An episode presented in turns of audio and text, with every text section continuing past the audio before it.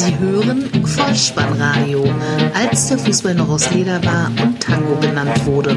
Herzlich willkommen und hallo zum Vollspannradio, der Podcast unter dem Motto, als der Fußball noch aus Leder war und Tango genannt wurde. Mein Name ist Dirk, auf Twitter unter @vollspannradio und @spike_dih unterwegs und ich begrüße euch ganz recht herzlich zur 170. Ausgabe des Vollspannradios, der VSR 144 mit dem Titel Bonjour Tristesse, die Nachlese zum Spieltag Nummer 6. 22 Treffer in dieser Spielrunde, Technik, Tricks und tolle Tore, Spielfreude und Esprit werden ligaweit weitgehend vermisst. Umso wichtiger, dass es die fußballfremde Abschlussempfehlung gibt. Gute Unterhaltung. Die Momente des Spieltages. Bonjour Tristesse. Mit diesem Episodentitel soll nicht der Bezug zur Hauptstadt und damit zum Wohnhaus am Schlesischen Tor im Berliner Bezirk Kreuzberg hergestellt werden. Vielmehr wird damit die ligaweit fehlende Spielkunst in der Bundesliga an diesem Wochenende angeprangert. Techniktricks und tolle Tore waren aus meiner Sicht am Freitagabend zumindest vom Heimteam aber nun auch wirklich nicht zu erwarten. Der FC Schalke 04 empfängt den VfB Stuttgart bei einer 1 zu 0 Halbzeitführung geht es am Ende 1 zu 1 unentschieden aus unter der Leitung von Schiedsrichter Brandt aus Unterspießheim. Die Schwaben mit der ersten Gelegenheit zur Führung in Spielminute 4. Feines Anspiel von Castro auf Klimowitz, aber der Argentinier setzt den Ball knapp neben das Tor. Der VfB weiter spielerisch überlegen, bringt sich dann aber selbst in die Bredouille, weil ihr Spieler Kempf unnötig hart gegen seinen Gegenspieler einsteigt. Einfach eng hinter dem Mann stehen zu bleiben wäre die elegantere und weniger schmerzhafte Variante gewesen. So gibt es einen Freistoß, den Harid aus dem rechten Halbfeld an den zweiten Pfosten bringt und Malik Chow mit einem Flugkopfball ins lange Eck zum 1 zu 0 in der 30. Spielminute veredelt. Zweiter Spielabschnitt, wieder Freistoß aus dem Halbfeld, diesmal für die Mannen mit dem roten Brustring. Der für Kalajdzic eingewechselte Gonzales köpft nach diesem Freistoß den Ball aufs Tor. Der Schalker Sané blockt mit ausgestrecktem Arm. Schiedsrichter Brandt geht in die Review Area, schaut sich das Ganze noch einmal an und entscheidet auf Handelfmeter, den Gonzales sogleich sicher verwandelt. 1 zu 1, 56. Stuttgart spielt auf Sieg, hat weitere Chancen nach Standardsituationen, unterläuft Uth fast ein Eigentor in der 61. Sosa in der 66. und Gonzales in der 69. weitere Gelegenheiten. Und weiter geht es in der Schlussphase. Renault zeichnet sich gegen Castro in der 86. und in der 89. gegen Mangala aus. Und ganz am Ende, in der zweiten Minute der Nachspielzeit, 90 plus 2 also, wäre Schalke fast der Sieg geglückt. Durch ein Eigentor von Endo, aber Kobel verhindert das in letzter Sekunde mit dem Fuß. So bleibt es am Ende beim 1 zu 1 Remis. Die Materazzo 11 mit dem nächsten Auswärtspunkt für meine Begriffe somit weiterhin mehr als im Soll. Die Königsblauen verspielen ihre erste Führung der Saison, sind nun 22 Spiele in Folge sieglos und in dieser Rubrik nun auf Platz 2 in der Tabelle der sieglosen Spiele. Platz 1 hat Tasmania Berlin inne, die in der Saison 65-66 mal 31 Spiele sieglos waren und auf Platz 3 finden sich Kaiserslautern, Dynamo Dresden und Blau-Weiß 90 Berlin mit 21 sieglosen Spielen in Folge.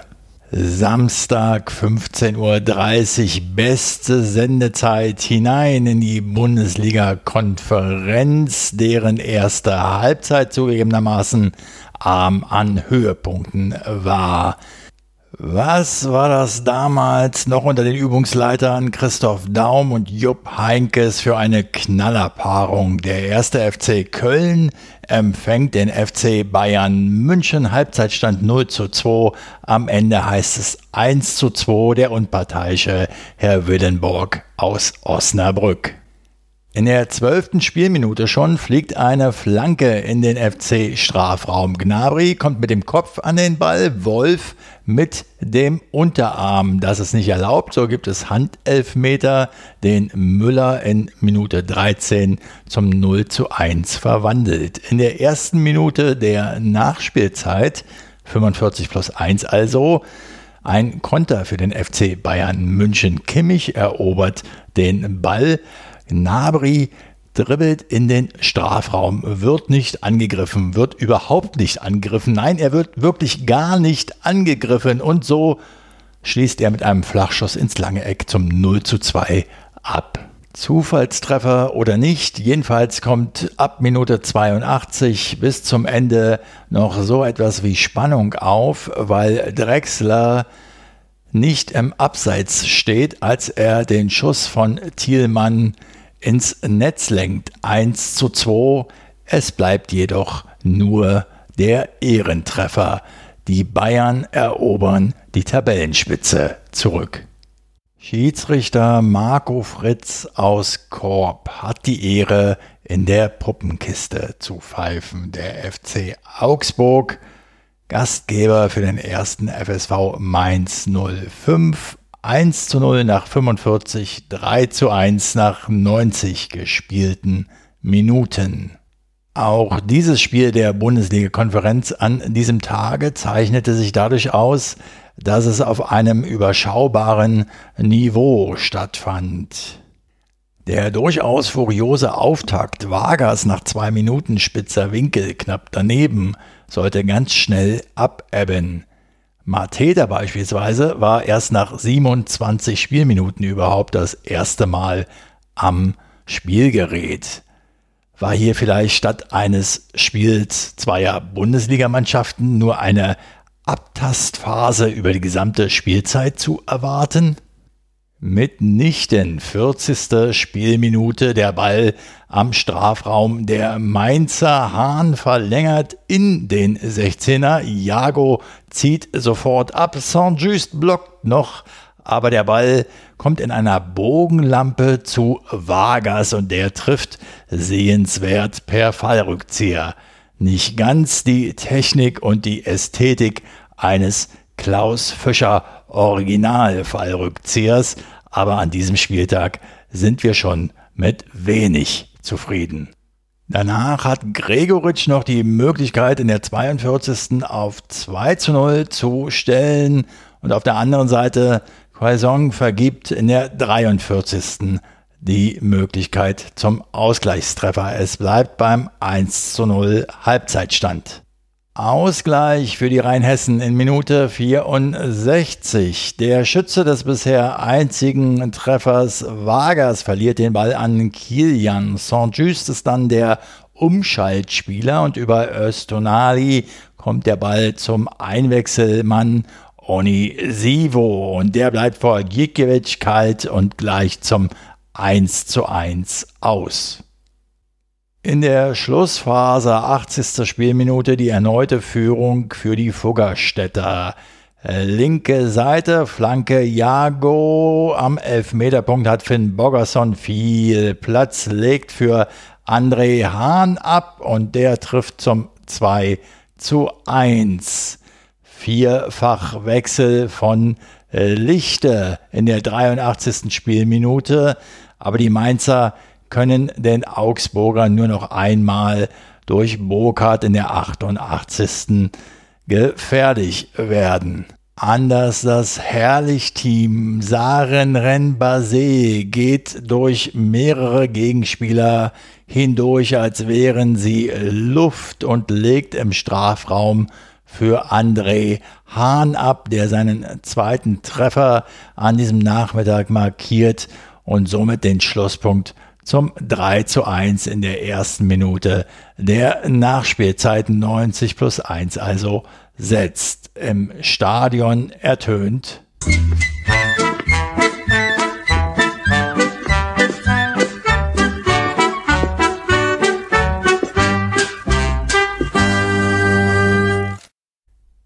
Der erste FSV Mainz 05 bleibt weiter punktlos und kassiert saisonübergreifend nun die siebte Niederlage in Folge. Somit ist der Vereinsnegativrekord eingestellt. Ich höre angesichts dessen ganz leise schon eine andere Melodie und Peter Schilling, Major Tom, singen die Luft wird immer dünner, die Lage immer schlimmer, jeder gibt dem anderen Schuld. Gibt dem anderen Schuld. Der Übungsleiter rätselt noch und rätselt noch und rätselt noch und bittet um Geduld. Alarmsignal. Arminia Bielefeld gegen Borussia Dortmund. Torlos nach 45 Minuten. Am Ende 2 zu 0 für Schwarz-Gelb. Schiedsrichter Dankert aus Rostock. Das Favre-Team erwartungsgemäß tonangebend und auf der zwar geduldigen, aber doch einfallslosen Suche nach der Lücke gegen kompakte und offensiv harmlose Hausherren. Der Live-Kommentator in der Konferenzschaltung beim Bezahlsender bescheinigte dem BVB nach 33 Spielminuten einen pomadigen Auftritt. Die beste Gelegenheit hatte der Favorit gegen den Aufsteiger in Minute 41, nachdem Bellingham von rechts noch einmal in den Strafraum flankt, Hummels am ersten Pfosten noch verpasst, aber Kanji den Ball am zweiten erreicht und die Kugel nur knapp daneben setzt. 0 zu 0 zur Pause. Nach Wiederanpfiff unverändertes Bild. Nun müssen Standards her, denn Standards helfen manchmal. 53. Eckball Sancho, der Ball fliegt auf den Oberschenkel von Hummels, von dort über die Linie 0 zu 1. Das Ganze noch einmal 71. 0 zu 2 Eckball diesmal abgewehrt von den Bielefeldern in Person von Van der Horn.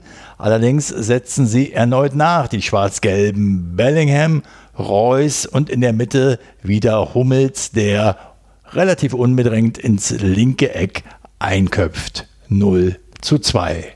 Ortega, der Keeper des Aufsteigers, verhindert in der 78. gegen Guerrero und in der 84. gegen Brandt noch eine höhere Niederlage.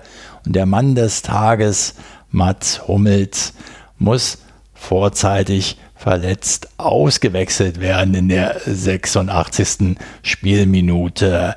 Eine Gelegenheit für die Neuhaus 11 gibt es dann doch noch durch Edmundson in der dritten Minute der Nachspielzeit 90 plus 3. Also es bleibt am Ende beim 0 zu 2. Eintracht Frankfurt gegen Werder Bremen 0 zu 0 zur Pause, 1 zu 1 am Ende unter der Leitung des unparteiischen Felix Brüch aus München. Konstruktiver Spielaufbau auf beiden Seiten, Fehlanzeige Dennoch die Eintracht immer überlegen. Bremen dagegen zeigt sich abwehrstark. Nichts Zählbares in Halbzeit 1, dennoch ein Treffer. Hasebe, Zuspiel auf Silva, der an Pavlenka scheitert, aber Kamada nutzt den Abpraller, der Ball ist im Netz, allerdings stand Silva im Abseits. Ein Eingriff des Video Assistant Referees macht das deutlich. Zu Beginn der zweiten Halbzeit, 49. zeigt Werder-Keeper Pavlenka eine Glanzparade und verhindert so nach einem Kopfball von Silver den Rückstand für die Weserstädter, die ihrerseits dann in der 51. selbst in Führung gehen. Groß schickt Sargent auf die Reise, der allein auf Trab zugeht, halblinks ins kurze Eck 0 zu 1. Ausgleich für die Heimmannschaft in der 65. weil der Bremer Mbom auf der rechten Angriffsseite der Hessen den Ball verliert, auch weil Barkok stark attackiert. Die Kugel kommt zu Kamada, der passt quer ins Zentrum zu Silver. 5 Meter Torentfernung. Kein Problem, vierter Saisontreffer 1 zu 1. In der 69. trifft Dost den Außenpfosten.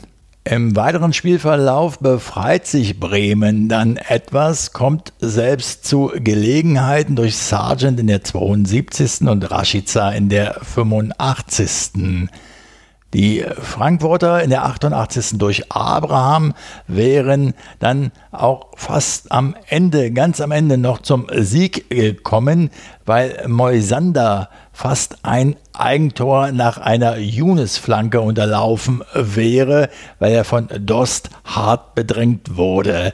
Der Garant für den Punktgewinn, für den Auswärtspunktgewinn an diesem Tage Pavlenka, der erneut glänzend reagiert hat.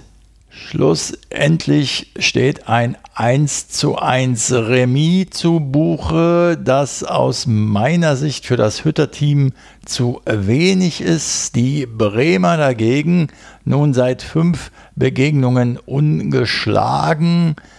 Für mein Dafürhalten haben sie durch die gelungene Relegation, wenn auch etwas glücklich, erst Selbstvertrauen und nach und nach eine gewisse defensive Stabilität gewonnen. Das Topspiel am frühen Samstagabend lässt die Mannschaften von Borussia Mönchengladbach und Leipzig aufeinandertreffen. Keine Tore im ersten Spielabschnitt, ein einziges im zweiten. Schiedsrichter Herr Siebert aus Berlin. Ein ausgeglichenes Duell zweier gleich starker Mannschaften. Leipzig in Halbzeit 1 mit etwas mehr Offensivaktionen, Paulsen in der 9., Sirlord in der 10. Spielminute. Embolo trifft für Gladbach in der 50. Den Pfosten stand dabei aber im Abseits. Der Treffer des Tages fällt in der 60. Spielminute. Pikante Note dabei. Erzielt wurde er durch einen Leihspieler, der im Moment von Leipzig nach Gladbach ausgeliehen ist. Hannes Wolf sein Name. Der Angriff selbst war schön herausgespielt. Benzebaini leitet ein, spielt links auf die Seite zu Player. Der gibt flach in die Mitte. Hermann steht mit dem Rücken zum Tor und legt ab für den Torschützen für Hannes Wolf. Und der vollendet souverän rechts ins Eck. 1 zu 0. Ein Treffer als Erweckungserlebnis, so könnte man meinen. Plötzlich gab es Torchancen auf beiden Seiten. Sabitzer lässt in der 66. das 1 zu 1 aus. Player schoss per Direktabnahme ans linke Kreuzeck. 67. Haidara prüft Sommer in der 72. und Sirlot nochmal drüber in der 74. Es bleibt beim am Ende verdienten 1 zu 0 für die Mannen vom Niederrhein. Die Sachsen verspielen mit dieser Niederlage vorerst die Tabellenführung und aus Gladbacher Sicht kann man sagen, wenn du an die finanziell lukrativen Fleischtöpfe willst, dann musst du eben diese Duelle gegen potenzielle direkte Konkurrenten gewinnen. Das ist etwas, was Borussia Mönchengladbach unter Hacking oft gefehlt hat. Nur eine Nacht geschlafen und schon ist ein neuer Monat angebrochen. Das erste Spiel im November, der SC Freiburg empfängt Bayer Leverkusen. 1 zu 2 der Halbzeitstand. Am Ende heißt es 2 zu 4 unter der Leitung vom unparteiischen Benjamin Kortus aus Röthenbach an der Pegnitz. Der neutrale Beobachter hat keine Kenntnis davon, ob der Freiburger Spieler Nikolas Höfler eventuell nach seiner aktiven Karriere einen altersrentensicheren Job im Bayerwerk in Aussicht hat. Seine Bewerbung dafür hat er meiner Ansicht nach heute bereits abgegeben. Start nach Mars für die Breisgauer. Dritte Spielminute über Schmid und Kübler kommt der Ball zu Höhler. 14 Meter Torentfernung, langes Eck, Außenriss 1 zu 0. Angetrieben vom frühen Führungstreffer geht Höhler auf der linken Seite und gibt den Ball dorthin, wo es gefährlich wird, zu Schmid. Volleyabnahme Ball ist im Netz, der Treffer zählt allerdings nicht Abseitsposition. Freiburg zieht sich nun etwas zurück, Leverkusen bis hierhin behäbig. Diese Behebigkeit macht sich auch in einem einfachen Ballverlust in der 22. bemerkbar. Höhler ist plötzlich frei durch und Sven Bender kann sich nur noch mit einem Foul behelfen außerhalb des Strafraums. Cordus zückt zwar zunächst die rote Karte, schaut es sich nochmal an und korrigiert dann auf Gelb. Diese Situation kann man aber durchaus als Kehrtwende im Spiel bezeichnen, denn nun kommt Leverkusen besser auf und zur ersten Gelegenheit in der 28. Bailey prüft Müller mit einem Schuss aus der zweiten Reihe. Der Ausgleich dann eine Minute später, 29. Fehler von Höfler der von Amiri bedrängt wird und dann unsauber zu Heinz passt. Alario geht dazwischen, präziser Schuss ins lange Eck, 1 zu 1. Und vor der Halbzeit noch das 1 zu 2 in der 42. Höfler verliert wieder den Ball, Würz auf Lars Bender und der mit einem Flachpass ins Zentrum zum Torschützen Alario. Kurze Distanz, Doppelpack 1 zu 2, Pausentee. Nach Wiederanpfiff bekommt die Bewerbungsmappe von Nikolas Höfler noch ein Schleifchen um. Erneut ein schwacher Pass als Ausgangspunkt. Würz nimmt den Ball und gibt ihn zu Amiri und der tanzt Santa Maria aus. Aus 20 Metern sehenswerter Treffer in den linken Winkel 1 zu 3. Beim Streichteam kann man sich nie sicher sein, denn die haben ja schließlich einen Nils Pedersen im Team und der steht inzwischen auch auf dem Platz, 72. Minute.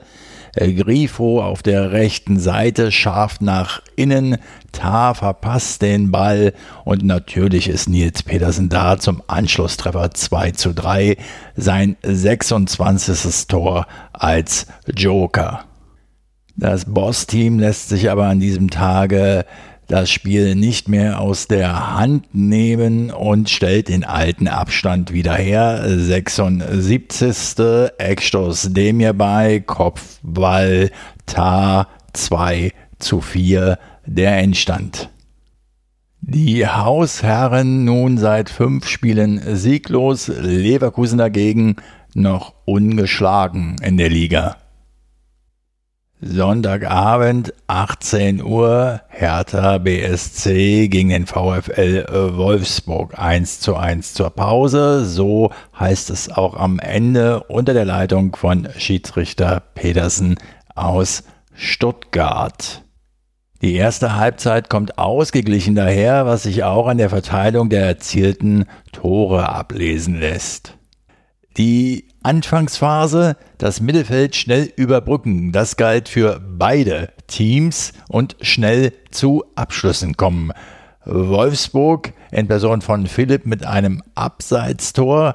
In der sechsten Minute dann Luke Bacchio am Strafraumrand zu Mateusz Cunha. Der rutscht etwas weg. Ich bin natürlich der Meinung, er hat das genau so gewollt. Der Ball rutscht flach an Castells vorbei ins linke Toreck. Die Führung 1 zu 0. Unabhängig von seinem Treffer möchte ich mal bemerken, dass Kunja für meine Begriffe auch defensiv eine starke Leistung geboten hat, weil er doch häufig energisch mit zurück in den Zweikampf gegangen ist und dem Gegner den Ball stibitzt hat. Nun mag ja der eine oder andere Niedersachse vor sich hingrummeln und sagen, Kunjas Tor, das war doch ein Kullerball.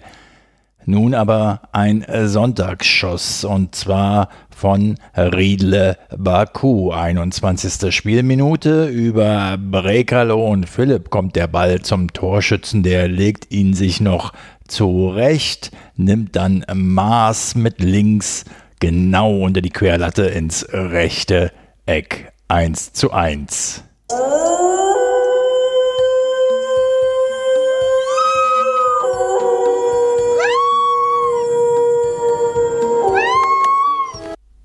Kleiner Aufreger noch in der 35. Herthas Oma Alderete kommt im gegnerischen Strafraum zwischen Baku und Wechhorst zu Fall. Pedersen entscheidet auf Strafstoß, schaut sich das Ganze nochmal an und nimmt den Elfmeter wieder zurück. 1 zu 1 Halbzeitstand. In der Pause ein kleiner Service-Tipp. Die Fahrzeit mit dem ICE zwischen Berlin Hauptbahnhof und Wolfsburg Hauptbahnhof beträgt so ungefähr 67 Minuten. Ich danke Ihnen, vielen Dank für die Möglichkeit. Der zweite Spielabschnitt und Hertha nun mit überlegener Vorstellung, er spielt sich Chance um Chance. Luke Bacchio scheitert an Castells in der 53. In der 57 kommt Guendouzi für Troussard zu seinem Bundesliga-Debüt. Nach 60 Minuten noch ausgeglichene statistische Werte, zumindest in einigen Positionen. Gespielte Pässe 252 zu 251, Laufleistung 77 zu 76 Kilometer jeweils für Hertha BSC, die beiden Werte. Der Ballbesitz sogar vollkommen ausgeglichen 50-50.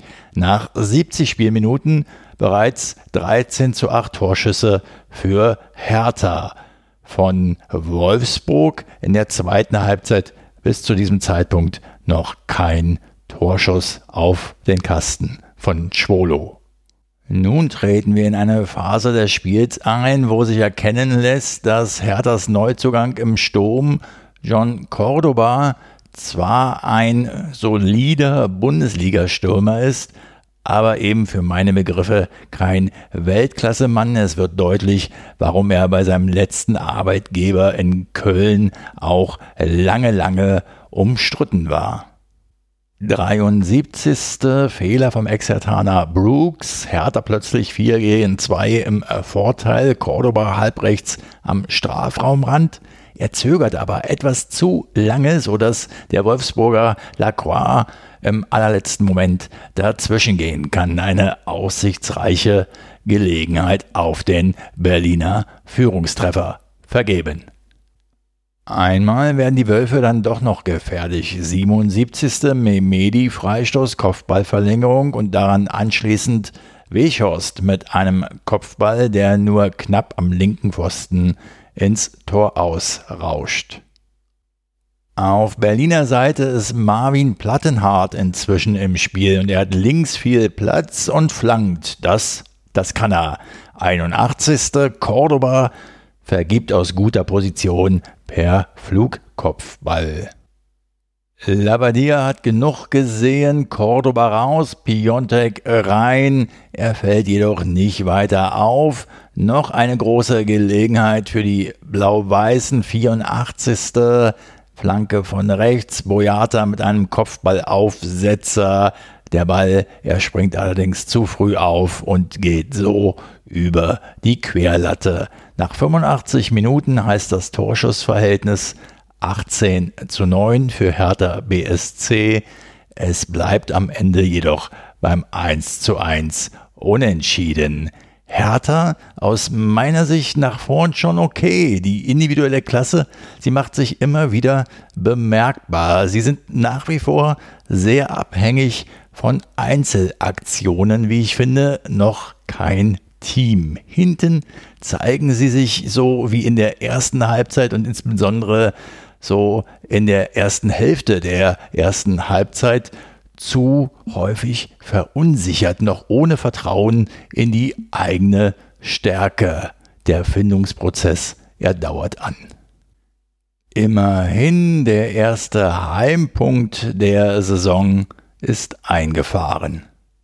Somit hat das Vollspannradio die Momente auch dieses sechsten Bundesligaspieltages wieder pflichtbewusst und mit Freude für euch zusammengekehrt. Außen vor bleibt auch in dieser Woche ein Montagsspiel, das aus den bekannten Gründen hier im Vollspannradio sagen wir mal genauso wenig wie ein Ausblick auf den Ausgang der anstehenden Präsidentschaftswahlen in den Vereinigten Staaten keine Berücksichtigung findet. Das fehlt uns hier nun wirklich nicht. Was uns dagegen jetzt noch fehlt, ist die Vorschau auf den kommenden Spieltag. Wieder in Form eines Toto-Tipps. Dabei steht die 1 für Heimsieg, die 0 für Unentschieden und die 2 für Auswärtssieg. Auf geht's. Der Toto-Tipp. Ach, da kommen doch gleich wieder gute Erinnerungen hoch. Der siebte Bundesligaspieltag startet am Freitag um 20.30 Uhr mit der Begegnung Werder Bremen gegen den ersten FC Köln 0. Samstag dann der VfB Stuttgart gegen Eintracht Frankfurt 2. Der erste FSV Mainz 05 gegen den FC Schalke 04 0. Der erste FC Union Berlin gegen Arminia Bielefeld 1. Der FC Augsburg empfängt Hertha BSC 2. Leipzig Gastgeber für den SC Freiburg 1. Im Abendspiel dann Borussia Dortmund gegen Bayern München 0. Und am Sonntag VfL Wolfsburg gegen die TSG 1899 Hoffenheim 1 und Bayer Leverkusen gegen Borussia Mönchengladbach 0. Die Tage werden kürzer und das Wetter erweist sich immer häufiger als hartnäckiger Gegner unserer Freiluftaktivitäten. Es braucht Lesestoff, frischen Lesestoff für die gemütlichen Stunden im trauten Heim.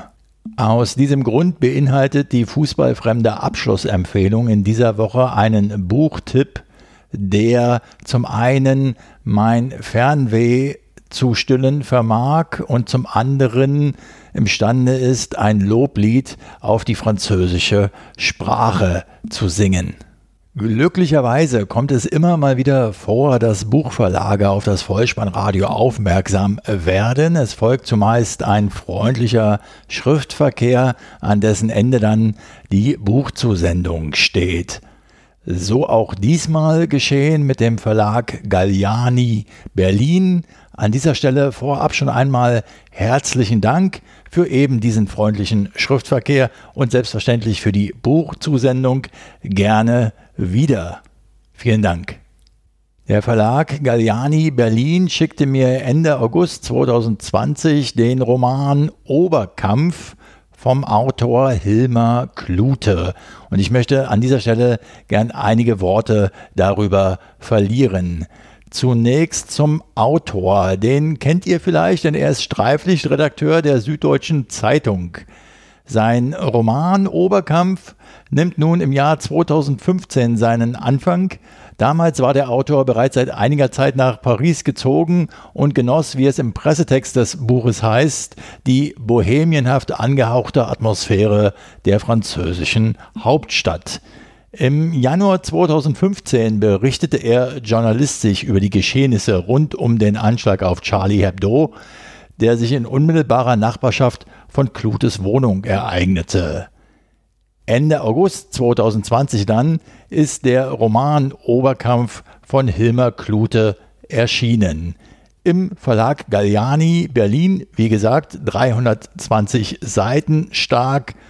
Und ich möchte einige kurze Anmerkungen machen, um euch auf den Geschmack zu bringen, ohne allerdings allzu viel zu spoilern. Zu der Zeit um die Geschehnisse der Satirezeitschrift Charlie Hebdo gibt der Romanprotagonist von Hilmar Klute seine Agentur in Berlin auf, um dem Leben eines alternden Schriftstellers in Paris nachzuspüren und so selbst zum schöngeistigen Literaten zu werden. Es gilt, eine alte Beziehung zu verarbeiten und schnell bandet der Romancharakter auch mit einer neuen Liebschaft an, eine Eigenschaft übrigens, die er mir weit voraus hat. Ein früherer Arbeitskollege aus Berlin taucht in der französischen Hauptstadt auf und eine Reise über den großen Teich ist ebenfalls geplant. Mehr möchte ich an dieser Stelle gar nicht verraten. Was hat der Roman nun mit mir gemacht? Nun ja, ich verspürte beim Lesen des Buches das dringende Bedürfnis, mal wieder in den Straßencafés von Paris verweilen zu wollen, wohl wissend, dass dieser Wunsch momentan sehr weit entfernt scheint. Obwohl, wenn ich es mir so recht überlege, die Versuchung ist groß. Geht doch der letzte Flieger am Flughafen Tegel TXL in Berlin am 8. November um 15 Uhr nach Paris mit der Air France. Das ist schon einigermaßen symbolhaft, denn die Air France eröffnete einst auch den Flughafen Tegel und er liegt ja auch im ehemaligen französischen Sektor. Die Gelegenheit wäre also da, aber die Gesundheit geht vor. Damals jedoch, vor jetzt mehr als 15 Jahren, 2004, ja, 2004, ja, damals konnte ich noch am Moulin Rouge residierend mit teuer erworbenem Baguette und Käse in der Hand mit meiner Liebe auf einer Parkbank sitzen Vielleicht mag das für den einen oder für die andere etwas klischeehaft und kitschig klingen, aber ich war halt verliebt bis über beide Ohren. Wir saßen also auf dieser Bank und sahen den betagten und meist bemützten älteren Herren beim Boule-Spiel zu und schnappten für mich wohlklingende französische Sprachfetzen auf, die ich in der Lage war, nur so lala zu verstehen. Un petit peu, wie man sagt. Überhaupt die französische Sprache. Wenn morgens der Kaffee in meiner French Press zu den Klängen von Jesse French, einem Internetradio, das vorzugsweise französische Chansons trällert, wenn also der Kaffee da so vor sich hinzieht und darauf wartet, sein vollstes Aroma zu entfalten, dann, ja, dann erinnert mich diese musikalische Untermalung zuweilen an, an den Wahlpflichtunterricht in der Oberschule. Eine Sprache, in der sich zum Beispiel toujours auf l'amour und plage auf visage reimt, die kann nicht schlecht sein, liebe Leute. Ich denke, an dieser Stelle ziemt es sich so langsam zur Romanvorlage zurückzukehren, denn ich bin ja auch nur ein kleiner Filou, der seine Eindrücke hier so frisch, fromm, fröhlich, frei, zugegebenermaßen etwas ungeschliffen vor sich hin plappert. Und blumiger werde ich das äh, Loblied auf die französische Sprache hier so spontan nicht anstimmen können. Anders der Autor Hilmer Klute. Er beschreibt so ziemlich zu Beginn seines Buches die ganze Schönheit der französischen Sprache wohlfeil formuliert in wunderbaren Worten. Folgende Handlungssituation. Die Hauptperson des Romans, Jonas Becker, kommt frisch nach Paris und lernt sogleich bei der abendlichen Zigarette vor dem Straßencafé eine Gruppe junger Leute kennen, die sich selbstverständlich in französischer Sprache unterhalten. Da mich insbesondere zwei Sätze aus jener Passage direkt gefangen genommen haben, möchte ich sie abschließend zitieren. Klute schreibt also, Zitat, Die Sprache nimmt dich wie ein weiches, dickes Plumeau in sich auf. Wenn das Leben dir die Kleider vom Leib reißt und dich demütigt wie ein roher Pferdekutscher, dann stellt die französische Sprache deine Würde wieder her. Sie lässt deine Zunge auf einer sprudelnden Kaskade tanzen und legt sie hinterher in ein samtenes Rotweinbad. Zitat Ende.